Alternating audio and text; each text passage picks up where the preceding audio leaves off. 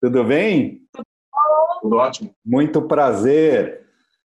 Prazer é nosso. Muito legal. Obrigado por vocês terem aceitado essa conversa aqui. Eu, eu brinco que é uma conversa de boteco. Que isso, cara. Obrigado pelo convite. Legal.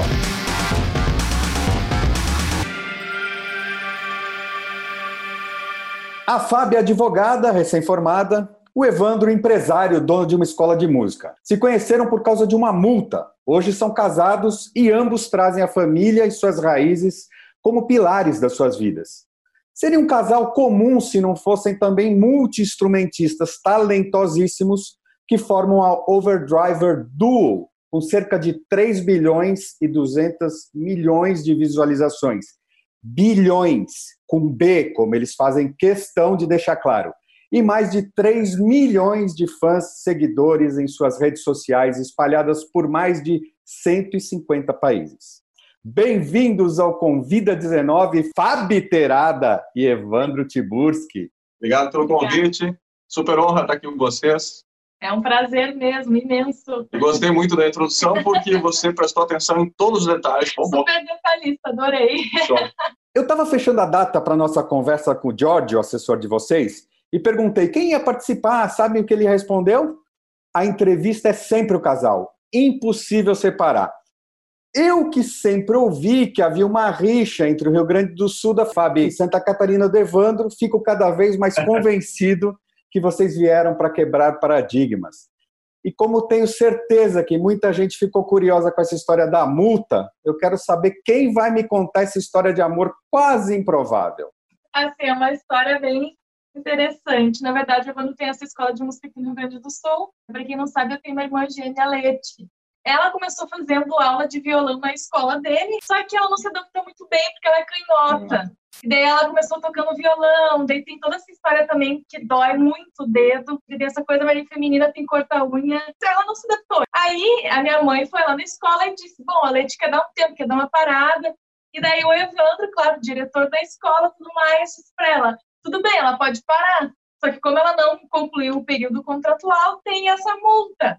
Daí a minha mãe disse, bom, não tô afim de pagar essa multa, então, mas tem uma irmã que gosta muito também de música e que ela gostaria de entrar no lugar dela. Aí através né, dessa multa contratual, tipo, você conhecendo, eu iniciei fazendo aula de violão na escola do Levante. O resto já é sabido, né?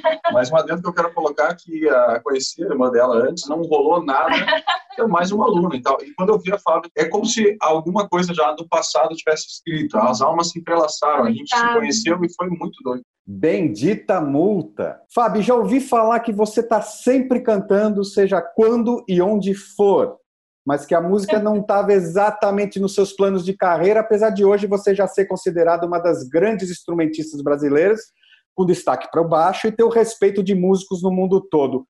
Quando você já se relacionava seriamente com a música, que é pura matemática, você foi cursar advocacia. Me conta sobre essas escolhas tão distintas. Na verdade, sim, dentro de mim eu sempre gostei muito de música. Eu tenho descendência japonesa. Então, desde pequena, minha mãe e meu pai eles nos deram um karaokê e a gente era fascinada, a gente estava sempre cantando nesse karaokê, a gente adorava. Só que, assim, antes de conhecer o Evandro, entrando na escola dele, eu já havia iniciado o curso de Direito decidi concluir, né, para finalizar tudo, mas eu já estava inserida nesse meio musical. Mas realmente minha paixão desde pequeno, desde sempre foi a música, esse contato com os instrumentos também eu fui adquirindo depois. E a gente também tem essa mania de não parar o que a gente começa, é, a gente tem, tende a terminar, concluir para que aquilo te agregue e hoje também a Fábio, como advogada, ela é uma grande uhum. analisadora dos documentos e contratos, então ela age também na área de direito através de ser dona do Ofertagem do também e advogada, além de musicista. O maestro João Carlos Martins me disse uma frase no ano passado, quando eu gravei com ele, que não saiu mais da minha cabeça e é muito pertinente para a tua história, Evandro. Uma adversidade pode ser um salto para um abismo ou uma plataforma para voos maiores. Você tem formação de música erudita no Brasil e no exterior, já passou uns bons apertos, mas nunca desistiu do sonho de seguir a carreira musical, ainda bem. Me fala sobre essa sua trajetória e sobre a influência familiar nesse seu amor pela música.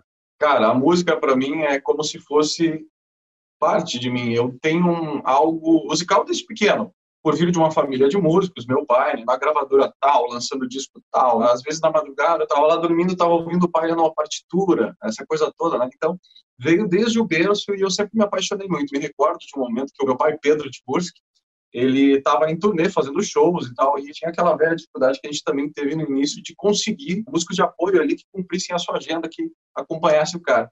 E aí eu disse pro pai ali com quatro aninhos de idade, todo mundo riu, eu nunca esqueço, o pai também conta até hoje. Eu vou contigo, vou tocar teclado, eu não vou faltar, é só pegar e me levar junto. E a mãe, todo mundo achou o máximo, achou muito engraçado. Isso é inédito, eu nunca falei em entrevista nenhuma. E eu levei super a sério e não deixaram eu ir.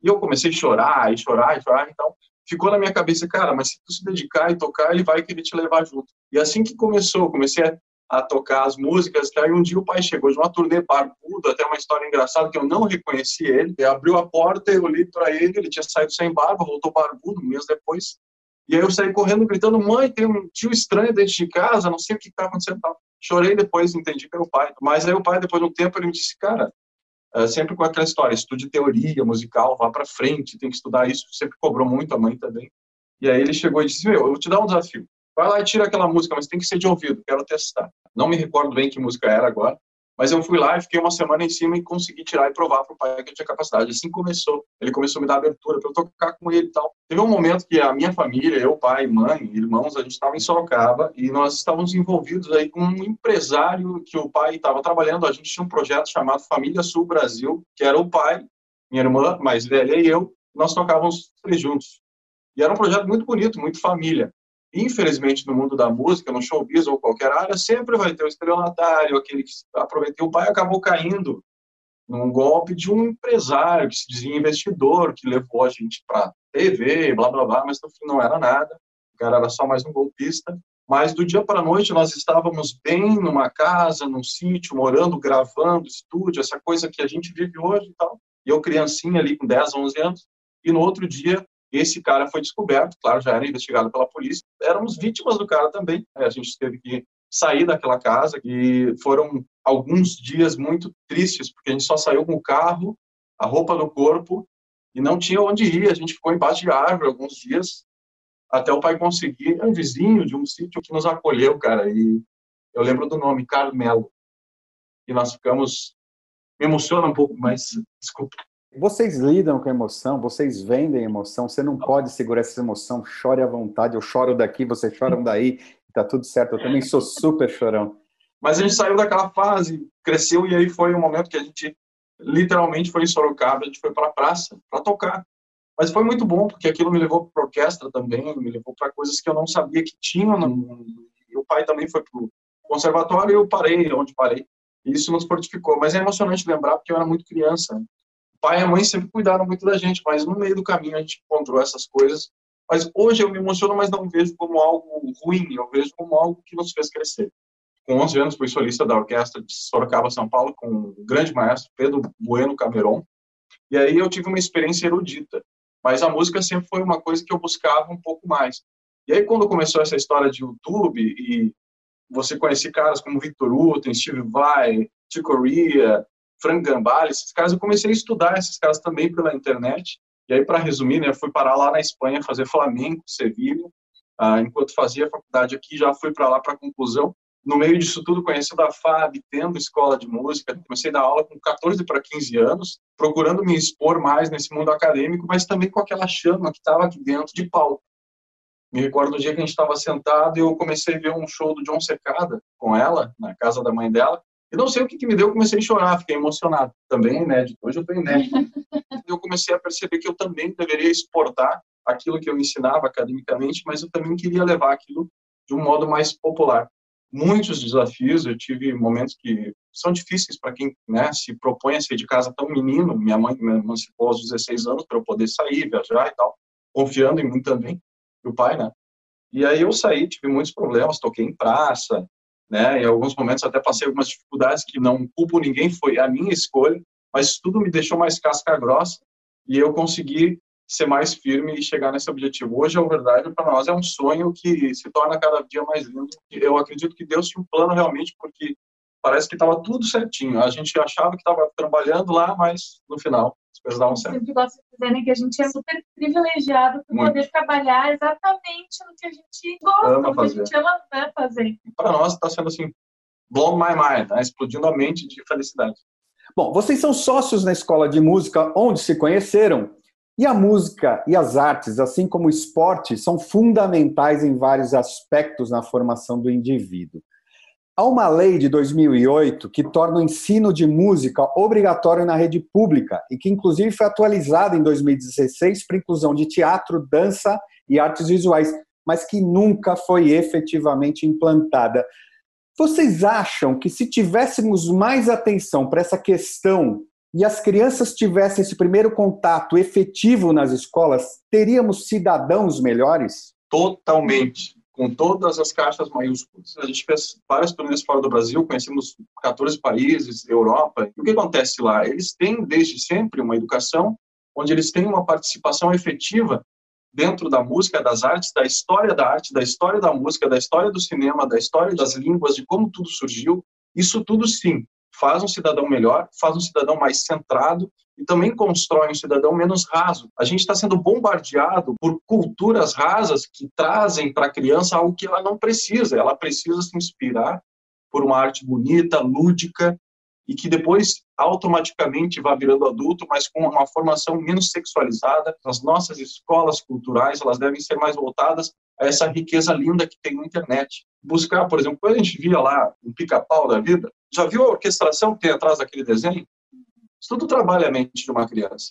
Isso tudo faz uma criança buscar mais. Então, não só na educação formal, pública ou privada, eu defendo que a gente, dentro das nossas casas, tem que prestar muito atenção no conteúdo cultural que entra ou sai dela, porque é isso que vai formar um cidadão. É, realmente, acho que deveria ter esse filtro, né? Tanto no que a gente assiste quanto no que a gente ouve. Eu acho muito importante, né? E às vezes as pessoas estão cantando uma música, mas parece que elas não estão ouvindo o que elas estão dizendo. Assim, absurdos, né? A gente mora em apartamento, a gente ouve às vezes assim, os carros de som. Eu até falo para o Evandro, eu não estou acreditando no que eu estou ouvindo, né? E eu acho que a gente deveria refletir sobre esse filtro. E para clarear, a gente não está aqui querendo ser puritano e muito menos querendo criticar qualquer colega. Ao contrário, é. o que a gente está falando de filtro, que a Fábio fala, é um nível uh, de ah, letra fora, muito né? fora. A gente não precisa ouvir isso. O meu pai sempre diz assim, cara, se tu comer uma comida, vai sentir o gosto daquela comida. Uhum. E tu vai pensar naquela comida. E a cultura, para nós, é a mesma coisa. É importante ter a música de festa, de alegria, de dança, de amor, de sexualização. Também é normal. Mas não só uma coisa ou não só outra, mas um filtro que dê opção para as pessoas de escolher. Bom, agora eu quero ouvir isso porque eu preciso me sentir melhor. Quero ouvir isso porque eu quero dançar mas que não seja uma coisa só, como se fosse uma bolacha recheada, um padrão de mercado que é todo mundo igual. Falando de pandemia e quarentena, em que momento vocês estavam quando tudo isso começou? E como foi parar aquela decisão em si? Agora não dá mais, vamos para casa. Para nós, o ano começou bombando, assim, a gente estava fazendo vários shows, mas já tinha turnê também né, sendo programada para esse ano na Europa de novo. É, o Covid não estava no pico, mas a gente estava. Aí recebendo ligações do George ligando, cara, convidaram para tocar em Manaus, não sei quantas mil pessoas, não sei aonde, vamos tocar em Barretos, os maiores picos, grandes eventos, e também os nossos eventos particulares. Particulares, inclusive, né, São Paulo, Rio de Janeiro, né? E aí chegou um momento que a gente disse, poxa, vamos ter que segurar o carro até por é, saúde, né? Eu lembro que o último show que a gente fez foi em março, né? E daí já a gente tinha uma fila com mil pessoas para tirar foto, no mínimo, sei lá, e a gente já não sabia como agir, como dizer não ou sim, o que era real, o que realmente estava acontecendo. Cara, foi um baque de carreira, offline, que eu chamo, mas no online, inacreditavelmente, a gente triplicou o nosso tamanho em dois meses. Porque as pessoas também estavam mais disponíveis. Também outros projetos, né, músicas autorais também, que a gente Isso. não conseguia parar, assim, eu acho, né, foi uma loucura, semanas fora de casa, então a gente conseguiu parar e concluir que estava em andamento. É, eu quero lembrar que a Fábio também estava fazendo TCC é. de Direito, enquanto ela voava sobre Amsterdã, indo para a Itália para fazer show na França. Faltando aula, nossa, foi uma loucura. E ela Aí... tirou 10, cara, eu não consigo acreditar, japonês não é fácil.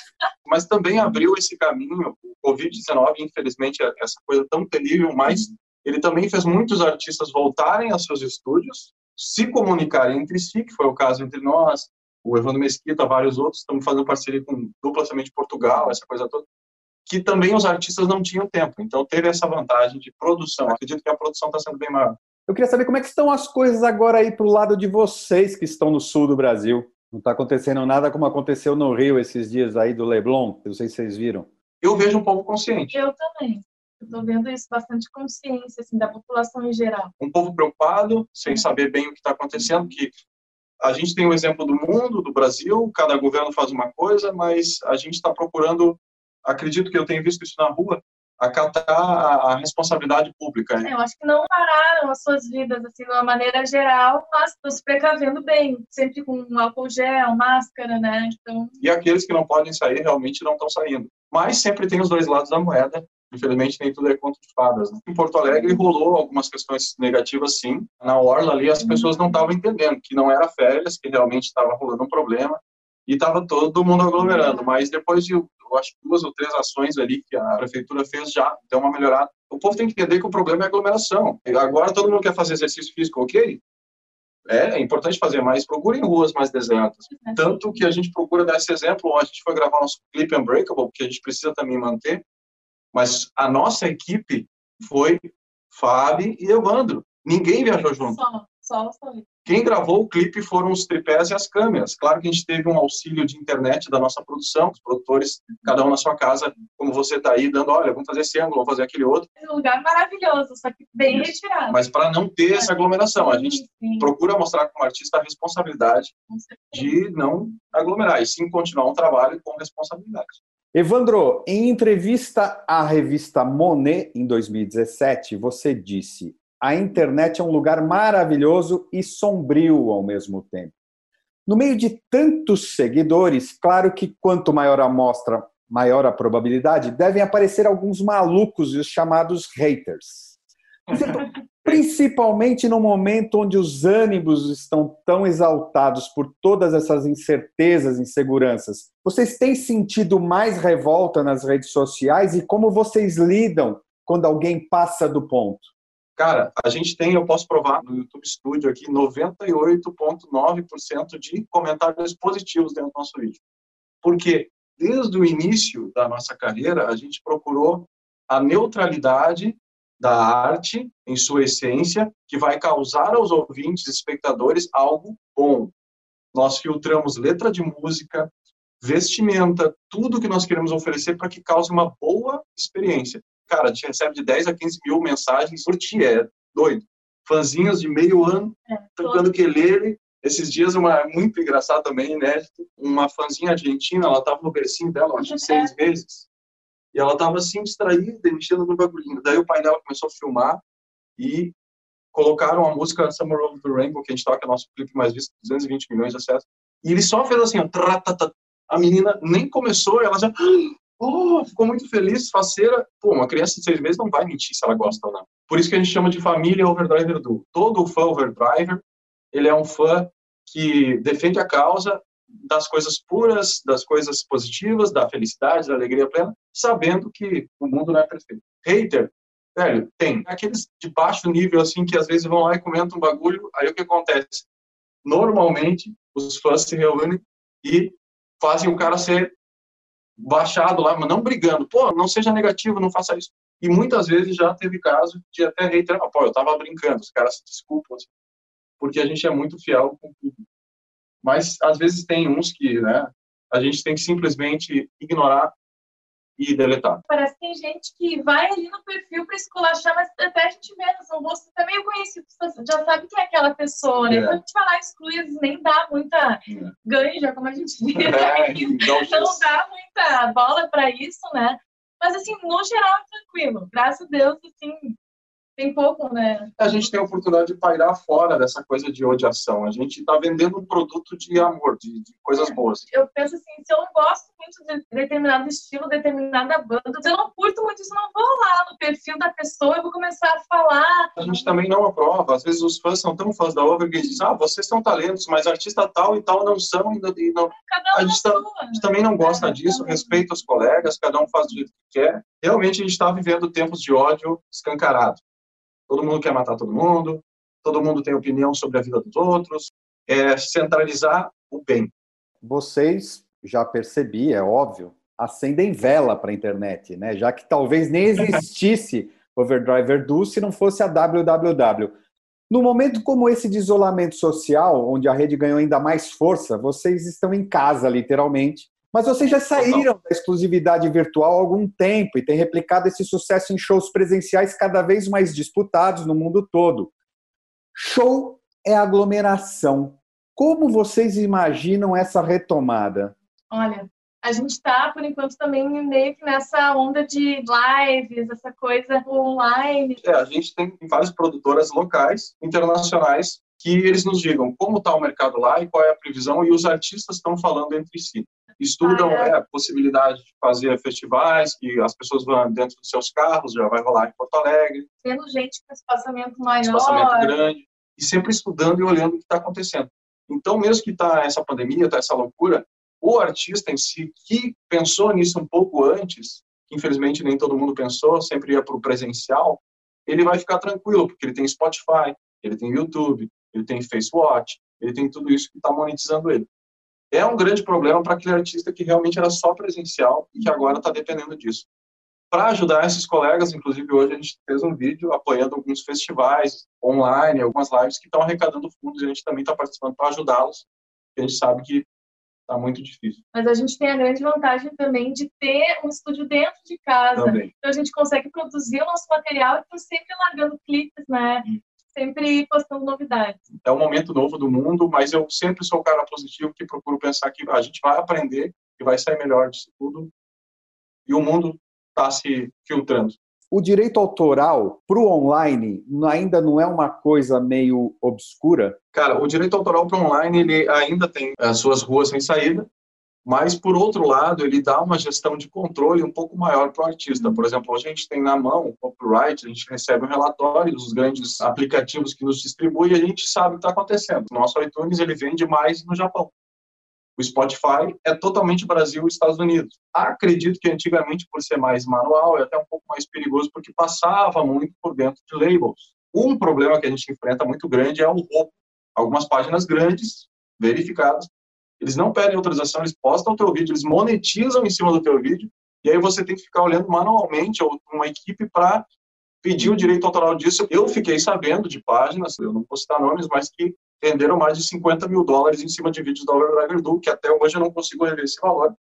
Mas são coisas que também têm o ônus e o bônus. O ônus é que eles estão, infelizmente, roubando o teu direito de produção. E lembrando que todos os covers, as versões que a gente faz, a gente paga, licencia para poder usar o patrimônio intelectual advogada hora, aqui, né? Pode... É, no YouTube, né? Quando a gente posta o nosso vídeo cover, na hora a gente já faz essa divisão, divisão. de receita, né? Então, na hora você já consegue fazer a divisão do é. autor. A editora já vai distribuir Isso. 50% pela patrimônio intelectual e nós vamos ficar com 50% por causa da roupagem e interpretação. Nós temos esse acordo para todas as redes. E é muito chato quando essas páginas vêm e pegam teu vídeo e ficam gerando. Por outro lado, muitas páginas fizeram isso na Alemanha, Espanha e, tal, e explodiu. Teve uma página que soltou a Sultans of Swing ano passado e ela teve 100 milhões de acessos. Não, por outro lado, é ótimo para a gente que está sendo né, cada vez mais compartilhado e visto. É, o nome da Over se é, muito. Claro. Muitas páginas, a grande maioria, graças a Deus, liga para a produção, para o George, para a galera. Olha, eu quero postar como é que funciona. Eles enviam um link onde eles dividem o percentual também eles lucram, mas a Overdrive, a empresa, e os autores também lucram. Então é um alvéolo de comunicação e de copyright. É, a gente tem que estar sempre ligado, né? Esses detalhes são extremamente importantes. Aí ela fica fazendo a divisão, né? Tanto para cá, tanto para lá. Eles não sabem com quem estão mexendo, né, Evandro? Japonesa no tatame. Vocês acham que as lives vão continuar depois que abrirem as porteiras aí da pandemia? Ah, pode ser que o pessoal né, se acostume com a ideia e continue, né? Ainda mais essa parte mais online, acho que muita coisa vai se moldar. É uma jogada que inverteu, que até eu estava rindo esses dias falando pro Jorge. Dois anos atrás eu falava, bro, a internet é o caminho. E muitos produtores diziam, não, o caminho é só fazer show, internet ninguém dá bola. Agora vocês estão me vendo, né? Brinquei com ele, porque o nosso desafio foi esse. Lá no início a gente gravou um vídeo, fez muito sucesso, foi um medley tocando Guns N' Roses, vários outros deitados, instrumentos. E muitos críticos disseram: isso é só um verão. Eles vão fazer um vídeo, aquilo lá deu 100 milhões de acessos e vai ficar nisso. Muita gente também falando, né, que era impossível fazer aquilo ao é. vivo, que era tudo mentira, que era Isso. montagem, mas aí nos nossos shows ao vivo, Isso. realmente. quando a gente começou a fazer show, é. as pessoas já chamavam no palco, vem é. como é que eles não acreditavam, a gente é. fazia mais, botava o beatbox. E aí, é, esses mal faladores disseram: não, vai ser um só. Eu quero ver eles ter um outro viral. Aí a gente pegou o Kelele, e a gente fez a Summer of the Rainbow, ela dobrou. E aí a gente fez a Sultans of Swing, e ela triplicou, e aí se foi indo. Então hoje são 120 e poucos clipes, todos eles com milhões, milhões, milhões de acessos, que a gente nem tem uma real noção. Esses 3 bilhões, ponto 2, são os bilhões que a gente contabiliza no nosso at, YouTube Instagram, na nossa rede oficial. Mas aqueles reposts roubados, que eu falei antes, eles não são contabilizados, eles não estão no nosso contador oficial. E a gente vê assim, muita gente que só tinha o Facebook, Instagram ali largado, Exato. agora estão desesperados tentando gerar material e começar a ganhar dinheiro com isso. A gente viu essa grande mudança. Recebi mesmo. inúmeras ligações. Falando, é, como é que faço? Ajuda, é. Cara, eu amo ajudar, só que é uma coisa para se planejar. É a longo prazo, né? A monetização ela demora três, quatro anos, mas eu vejo sim o futuro para a live, até porque é um produto que agora a gente não sabe pós-pandêmico como vai ser, e ela vai continuar entregando cultura mas eu também vejo uma fortificação de novos tipos de eventos, sejam presenciais ou online, que é o que está acontecendo agora, que a gente está vivendo agora, essa entrevista. Nesse ficar em casa, houve algum tipo de busca pessoal de autoconhecimento, aprender algo diferente, rever escolhas e opções? Olha, a gente caiu tão de cabeça né, nas gravações e nessas outras parcerias que estão surgindo. Que, olha. A gente caiu de é. cabeça, eu imagino de cara, porque a gente estava vindo, avião vai para lá, vem para cá e bum! De repente eu acordei, eu estou em casa e amanhã eu não vou viajar. E depois de amanhã eu também não vou. Uma coisa que a gente ama, claro, além de principalmente né, estar tá nos papos, esse contato com o público, é viajar, é estar tá sempre na estrada, né? Conhecendo pessoas, lugares diferentes. Então, para nós foi um baque. É um baque e realmente isso traz uma reflexão. O que, que eu posso colaborar para aquelas pessoas que realmente não podem sair de casa ou que estão passando necessidade, que todo mundo sabe que ficar em casa quando você tem dinheiro é fácil, mas tem gente que não consegue ficar em casa, que não tem grana, não tem como sobreviver, não tem água, não tem luz. Então a gente procurava ter essa reflexão de como chegar nessas pessoas e causar um pouco mais de felicidade. Aí a gente começou a gravar mais músicas em português também. Eu acho que isso foi percebível para todos, porque a gente estava só no inglês por ser muito internacional. Mas a gente falou, vamos também fazer parcerias em português para entregar para o brasileiro que está sofrido agora. Músicas como Dias Melhores, como Estou Dois Passos do Paraíso, essas coisas, né? Que possam te dar um pouco de alegria. E, cara, foi uma explosão de positividade, assim, e a gente recebe testemunhos de gente que chora, que se emociona, manda vídeo pessoas que já deram testemunho que estavam em depressão, que a nossa música até usaram a palavra curou, eu não concordo, mas ajudou, né? Médicos dizendo, cara, eu prescrevo Overdrive Duo. Eles fazem story aqui, ó, no divã ouvindo. Então, é essas coisas que a gente focou no lado positivo e, de alguma forma, ser um pouquinho de remédio positivo para essas pessoas que estão passando tanto. E sobre a administração dos afazeres domésticos? Muita gente tem declarado que não sabia que tinha tanto para fazer numa casa. Outros que descobriram talentos, voltaram a cozinhar. Como é que está sendo essa experiência para o casal? Olha, a gente se vira, né? Eu adoro cozinhar. Bela cozinheira, bela cozinha. Ele está sempre no... fazendo um churrasco aqui para nós, a gente adora. Dá um velho?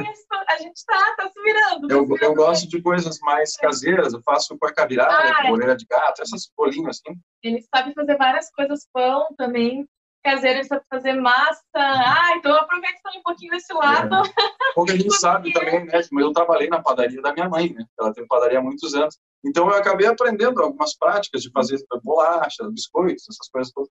Mas a gente sempre também teve essa coisa desde o início de dividir as coisas. Assim. Nunca foi assim, feudalismo, nem né, patriarquismo ou matriarquismo. Foi aquela coisa duo. É, de, é realmente de parceria, né? Também nos afazeres domésticos. Na, na nossa vida é. pessoal é muito parecido com a nossa vida musical. A gente divide as coisas e nem sempre tu gosta de tocar o baixo ou quelele, né? Ou varrer a casa ou lavar a louça, porque às vezes tu prefere outra coisa, mas a gente vai trocando e no, no geral vai ficando legal. Vocês têm essa situação de, independente da quarentena, estarem sempre juntos, porque a pessoa jurídica é um prolongamento da pessoa física. Se já era intenso, ficou muito mais. Muitos casais não estão se aguentando, não estão aguentando a pressão e acabam saindo em carreira solo. Usando o overstyle como desculpa, vocês têm batido mais nos instrumentos? Essa é boa. Cara, a gente nunca foi um casal assim de brigas mas sempre foi muito mais tranquilo, apesar de eu ser um demônio agitado. Por natureza, eu sou hiperativo total, assim, com todas as letras mais. E ainda tem outra coisa que ele é viciado em café. Eu nunca vi uma pessoa gostar tanto de café. Então, se ele já é super agitado, imagina tomando café direto. E eu sou bem mais é, clean. Tranquilo. Eu sou o oposto. Ele é uma agitação, eu sou bem mais clean. Então, a gente acaba sendo um equilíbrio, né, um do outro. A minha hiperatividade, por exemplo, quando eu tenho uma ideia, eu tô lá tomando banho e eu já grito para ela, amor, eu tive a ideia do próximo clipe, vai ser assim, vai ser assado, e eu já quero sair do banho, já quero fazer. E não importa a hora, tipo, três da manhã, não interessa o horário, já quer ir pro estúdio, eu digo, calma, é. pensa bem, no dia seguinte a gente vai e faz, senão a gente também acaba não tendo, né, horário para nada, então, é, às vezes tem que segurar um pouquinho. É, de fato, a Fábio, ela me equilibra bastante. Eu não tenho limites. Eu já cheguei um dia a trabalhar no estúdio até praticamente desmaiar, e aí daqui a pouco só aparece uma xícara de chá e um bolinho, assim, come alguma coisa, sabe? Então, as coisas se equilibram. E aí, quando eu me ligo que eu tô demais, como foi aconteceu hoje, um pouquinho antes da entrevista, eu estava extremamente agitado. Aí a Fábio, não, calma, vamos lá, a gente tomou um chazinho, vamos dar entrevista, vamos fazer isso. Então, é uma questão de equilibrar, mas bater no instrumento, meu, eu judio dos instrumentos. Eu gosto de tirar som, eu gosto de experimentar coisas. É de bater que a gente vai aprendendo a tirar sons. Então, é, é importante a gente sempre ver o instrumento como algo que possa contar uma nova história. Quando você falou que você era muito agitado, vem a sabedoria oriental para é. estabilizar tudo, né? Você escolheu a dedo, Evandro, eu te entendi completamente. É. Eu fui um cara de muita sorte. O destino me levou à pessoa certa. Eu já trouxe aqui grandes nomes do cinema, TV, teatro e música e faço questão de ressaltar que para se chegar ao nível que todos esses grandes artistas chegaram, exige muita preparação, planejamento, muito estudo, muita dedicação, inclusive fisicamente. E a grande maioria das pessoas que não são do meio não tem noção do quanto é difícil chegar e manter a excelência. Eu queria que vocês dessem, por favor, uma ideia da rotina de vocês para conseguir esse resultado. Nossa, uma das coisas é que a gente já inicia o dia direto nas redes sociais. A gente está sempre vendo o vídeo que deu mais resultado, a gente está sempre fazendo realmente uma, uma análise, um estudo né, aprofundado. A gente faz a mescla de gravar cover também agora, música autoral. Então a gente está sempre também procurando variar. Imagina que você tem uma festa de casamento. Você chegou na festa, ela está perfeita, ela tem os melhores efeitos, a melhor comida, os melhores ângulos. Só que tudo aquilo foi montado. Ele não apareceu ali. É. Pum! E teve uma equipe que trabalhou e aconteceu. Então, uma música de quatro minutos, ela depende de ter um insight, a ideia, fazer o arranjo, mixar, masterizar, fazer aquele produto ser audível, vendível e fazer com que as pessoas se interessem. E a gente sabe que tem só cinco segundos para aprender ou não um espectador para ver, ou ah, hoje em dia até dois segundos, né? E aí a produção do vídeo, a edição do vídeo, a captação, filtrar, renderização, tudo isso a gente faz sozinho, agora nessa época de pandemia, então, um produto de três minutos, às vezes, é uma semana inteira de trabalho. E as pessoas não têm essa noção. Eles acham que você senta ali e não é assim que funciona. É preciso ensaiar aquilo antes, uhum. montar aquilo antes, pensar em tudo aquilo antes. É como um banquete. Cada vídeo para nós é um banquete. Ele vai conquistar os seus convidados se você fez muito bem feito. Então, é uma série de análises que a gente tem que fazer, né? Tá sempre, realmente, sempre conectado. E tentar entender que as pessoas agem muito em colmeia. É. Também. Elas precisam da aprovação. Por que a verdade vai dar muito certo? Normalmente, o nosso vídeo ele tem 1 milhão e 200 mil compartilhamentos num vídeo e tem 150 ou 200 mil likes. E milhares e milhares de comentários. E milhões e bilhões de acessos. Por que, que tem mais compartilhamento do que like no vídeo? Cara, a gente conseguiu chegar a um setor onde as pessoas não se preocupam nem em curtir, elas querem passar para frente. Isso, para mim, priceless, não tem preço. E isso é muito difícil de chegar nessa receita. A pessoa se preocupa já em mostrar para ah, eu quero mostrar para o João. Sim, né? Antes curtir, quer passar para frente. Então, para finalizar, ah, é uma rotina desgastante física, como você falou, sim. Porque a gente às vezes está com vontade de morrer dormindo ali, porque não aguenta mais, mas o corpo, a mente tem que estar tá vivos ali para te lançar toda semana um ou dois produtos que possam engajar o público. Então, mas tem um outro lado também que vocês não tocaram, eu vou pegar um exemplo lá atrás. Vocês estavam fazendo um show, a Fábio tocava violão, O baixista não foi. Fábio, você vai ter que fazer e passou a tocar baixo. Tudo bem, uhum. ela já tinha uma noção musical, mas ela acabou se tornando a grande baixista, Fábio, que você é hoje, porque você estudou muito, você se dedicou muito, foram muitas horas em cima do instrumento. Então é isso que eu tenho defendido. Quando um grande ator vai para o teatro com um personagem marcante, não foi assim como você falou também apareceu o personagem. Tem um grande laboratório, uma grande preparação, tem ator que tem que emagrecer, tem que engordar, deixar a barba, enfim. Vocês a mesma coisa. Ah, vou tocar o ukulele. Tá bom, não é assim, pega o ukulele, bora aí, põe para gravar. Quanto tempo por dia, por exemplo, vocês estudam? Isso que você falou é muito real. As pessoas não entendem que, por exemplo, para a gente tocar o ukulele, fazer ele como se ele fosse uma percussão, são mais de 20 anos desde criança estudando, para que aquilo ficasse misturado ao piano, ficasse misturado ao baixo. Quando a Fábio levantou na orquestra e passou a tocar baixo, ela já sabia ler partitura, ela já sabia, entendia de harmonia. Isso tudo veio lá dos anos que ela passou estudando. Realmente as pessoas acham que o produto ele já chega pronto e que realmente o grande ator ele chega lá e por natureza ou osmose não é assim que acontece. Sim, são anos realmente de preparação e estudo, né? Tocando nesse assunto, né, do violão para o baixo também. Claro, teve um estudo, uma preparação, mas são instrumentos completamente diferentes, né? Claro, acho que todo mundo começa a tocar baixo pode dizer que os dedos tu fica sem digital, é. porque as cordas são extremamente duras. O peso também do instrumento, porque é um instrumento super pesado. A encontração ideia de tocar é, deitado, é outra é, métrica. Fora que são várias técnicas que tu usa, né? Tu usa o slap, tu usa outra, o thumb. Então, é, tem muita coisa que tem que realmente tem que estudar bastante. Tem que conhecer uma escala maior, um tom-tom, semitom, o que é uma diatônica, o que é uma escala harmônica, uma melódica, uma incêndio, você vai colocar uma blue note. Essas coisas todas, elas acabam no resultado da pessoa ouvir gostar ou não. Só que elas não acontecem ao, ao alento, assim, do nada. E é preciso muito estudo, e as pessoas também têm a mania de achar que músico não estuda. Meus amigos, músico estuda, músico faz faculdade, ele faz vestibular, ele é testado, joga uma partitura na frente dele que ele nunca viu, ele tem um minuto para ler, para ser aprovado ou não numa faculdade federal ou privada particular ele estuda assim, tanto quanto estuda um advogado, tanto quanto estuda outro profissional. Um ator também estuda, então todas as artes. É importante a gente colocar isso, porque as pessoas, ah, agora virei músico. É, do nada. É, agora vou me estereotipar de alguma maneira. Não e é a assim. gente vê, às vezes, as pessoas acham que é tão simples. Pega o violão desafinado, e agora eu vou, vou virar músico, vou começar a cantar é. e não faz ideia do que está fazendo. Não né? é uma crítica, é. mas é, você falou algo genial. Você trouxe a gente lá para trás para lembrar. Somos hoje aquilo que nossas famílias, a nossa educação infantil, espiritual, educação básica, nos fez ser tudo na vida, seja uma casa, uma lâmpada, um celular, ele tem uma estrutura. A gente não pega um smartphone hoje porque, hum, legal, algum ET deu. Várias mentes pensantes trabalharam muitos anos para a gente ter essa tecnologia e estar tá dando essa entrevista. Ô, Fabi, mas eu acho que eu sempre ouvi essa história de como você começou a tocar baixo pela voz do Evandro. Eu queria ouvir pela sua versão. é, realmente, foi numa mostra de artes né, na escola dele. Eu tocava na orquestra de violões, só que o baixista saiu, assim. Eu tive ainda um dia, foi bem em cima da hora.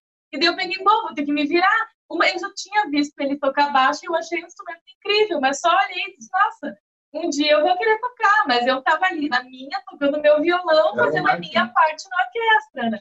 Aí eu peguei o baixo e depois dessa apresentação, realmente eu vi que o instrumento que eu mais gosto de tocar é o baixo. Então eu acabei me descobrindo e continuei sendo baixista do projeto, eu adorei, né? No fim acabei me descobrindo nesse E ela é viciada em slap, ela adora Foi bem legal. Foi tortuoso, assim, porque eu tive que mostrar para ela as partituras, olha, assim funciona, só que é impossível ler tudo na hora. Então ela, ela, faz a base parecida com o violão. Vamos afinar parecido aqui, a afinação é igual, né, das quatro cordas. Imagina que é um violão sem acorde vai fazendo as guias. E cara, deu certinho. Eu tava regendo e, cara, teatro lotadaço tinha gente na escada, tava lindo, gravando o DVD. E ela tava lá, tocando, prestando atenção na regência, e eu olhei para ela e fiz assim, vem para frente. Na hora do solo, que era um tributo a Michael Jackson. E ela solando ali já em um dia. E ela tava meio mascando chiclete, assim, não me esqueço. Ela levantou e aí que vem o ID que as pessoas chamam de dom, né? É aquilo que já está dentro de ti que você, através do estudo, acaba descobrindo. Agora, se vocês tivessem um filho pequenininho de 5 anos, ele ia falar: Não, pai, eu vou lá com você. Não sei. Espero que sim. O multifacetado porto-alegrense Luiz Fernando Veríssimo fala uma coisa que é assim: no Brasil, o fundo do poço é apenas uma etapa. Bom, as categorias das artes e espetáculos no nosso país já vinham sendo maltratadas e desprezadas, mas com a pandemia a situação se agravou ainda mais, já que foram uma das primeiras a parar e provavelmente serão uma das últimas a voltar. Isso tem feito vocês olharem ainda mais para o mercado externo? Total. Com certeza. Te digo que, com pesar no coração, a gente tem planos já de, a partir do ano que vem, a gente firmar nossa base na Europa ou nos Estados Unidos, como moradores. A gente sempre também acaba dizendo que a gente não é de um determinado lugar, a gente é do mundo. Então a gente adora, né? A gente quer estar tá aí viajando, né? Fazendo shows por tudo que é lugar. Tem então, essa paixão, né? É. Pela estrada e pelo palco, pelo contato com as pessoas. Mas eu acredito que também, além de olhar para o mercado externo, eu acho que é um momento que os artistas de todas as categorias também estão olhando para a ferramenta da internet que a médio e longo prazo possam dar também para eles uma estrutura um pouco mais firme de ganho, né, que todo mundo precisa, para que se eventualmente acontecer de novo algum problema relacionado a esse fechamento geral. Então, tem um aspecto positivo das pessoas estarem se preparando um pouco mais e pensando um pouco fora da caixa. Mas a gente hoje é o nosso próprio label, porque a gente tem total liberdade. Vamos tocar lá na Ásia, vai ser é. esse preço. É, eu acho que nesse sentido, realmente, liberdade e controle da nossa carreira e gestão também da nossa carreira, né? Então, para isso é bem importante. É difícil a gente assim simplesmente largar, né, para alguém agora a pessoa vai administrar, para nós é bem complicado. A gente procura estar sempre né, totalmente ligados em tudo. Para que não te transforme num plástico, um boneco de ninguém, e para que não comam tua carreira toda. Algo que me chamou muito a atenção foi a maturidade com a qual vocês sempre encararam essa caminhada. Vocês começaram como banda e viraram duo por uma questão de incompatibilidade de postura, onde vocês defendem, nas palavras do Evandro, o pé no chão e o saber sempre onde você começou. Vocês se policiam? Rola puxada de orelha um no outro para manter o prumo nessa direção? Rola, rolou hoje. A Fábio deu uma maior puxada de orelha antes da entrevista. Eu gravei um que ele disse: Nossa, ficou demais. Ela, calma aí. É, não é assim. Por que, que pé no chão?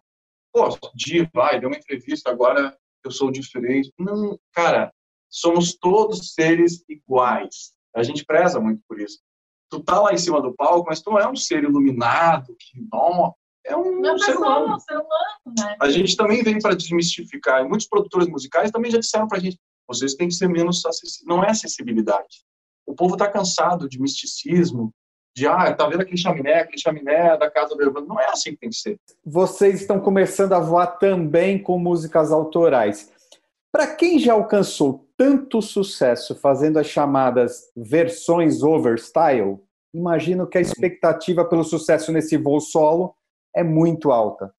Vocês já trocaram figurinhas com alguns nomes importantes da música, mas quem é a bola da vez? Tem alguma parceria vindo por aí para apoiar essa nova trajetória autoral? Tem, tem muitas. A gente tem um cara que a gente chama de padrinho, que é muito querido, que é o Evandro Mesquita. E a gente estava na Alemanha lá fazendo um show e alguns fãs começaram a marcar muito, vi muita notificação. E aí eu vi que a gente estava passando num programa de TV que eu não lembro qual é agora, mas era em rede nacional do Brasil. E eu achei super legal. E daí eu fui tomar banho e voltei no quarto e a Fábio disse, olha só quem que postou aqui a nossa música, é o Evandro Mesquita. E o cara não sabia que a gente era brasileiro ele achava que a gente era gringo, por causa da cara de inglês, ou sei lá, de alemão, e a Fábio de japonês. E aí eh, foi uma coisa assim que a gente ficou super feliz, porque até então os artistas brasileiros, vários comentavam, mas sempre achavam que a gente era americano ou coisa assim.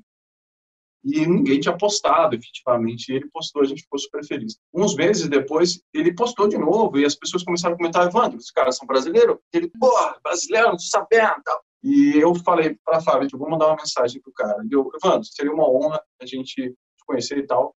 Que tal a gente fazer uma música? Ele, meu, cara, cinco minutos depois. Que honra, adoro, vocês são brasileiros. Aí, aí começou essa conversa. Aí eu já, né, super hiperativo. Cara, tem uma ideia de querer, o que, que você acha? Porra, pirei, temos que fazer uma parceria. Meu, ele escreveu uma música na hora, assim, pô, e chama Solidarize.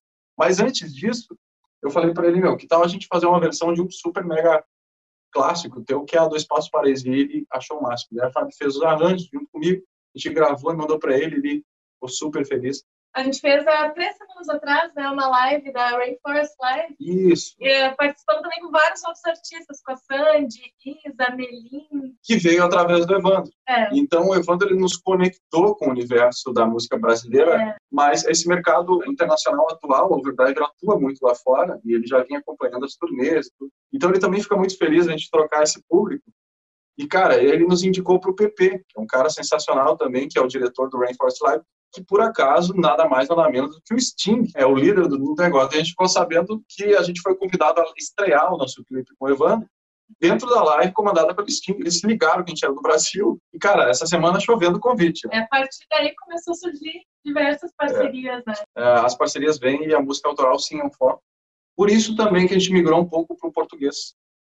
Para que não fique mais dúvida, o Overdrive é do Brasil com maior orgulho, somos brasileiros. Que muita gente diz, nossa, como vocês falam bem o português.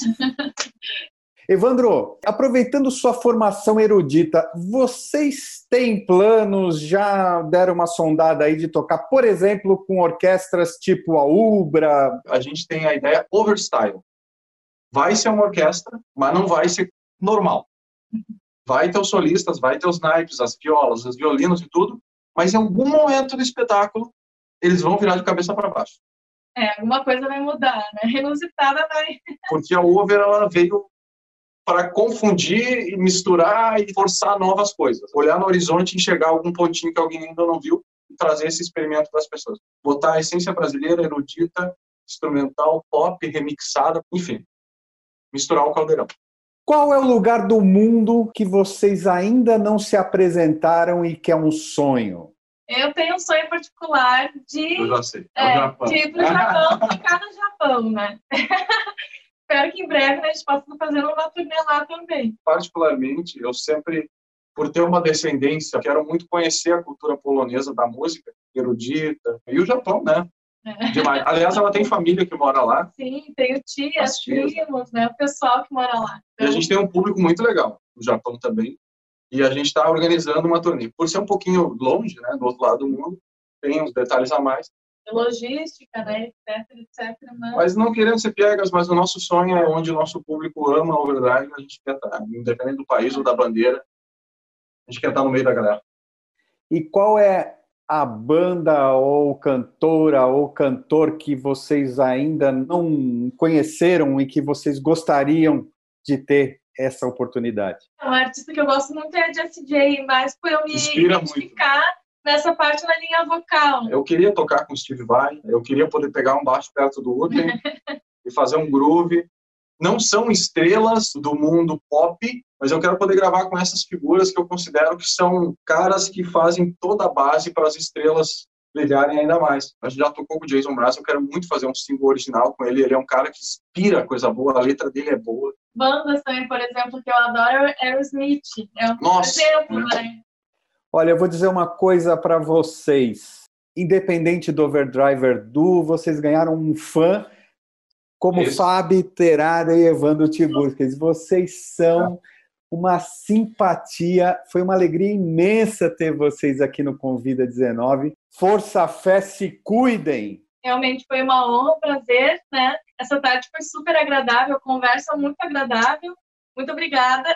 E quem tem paixão dá nisso, né, meu velho? É, Coisa boa.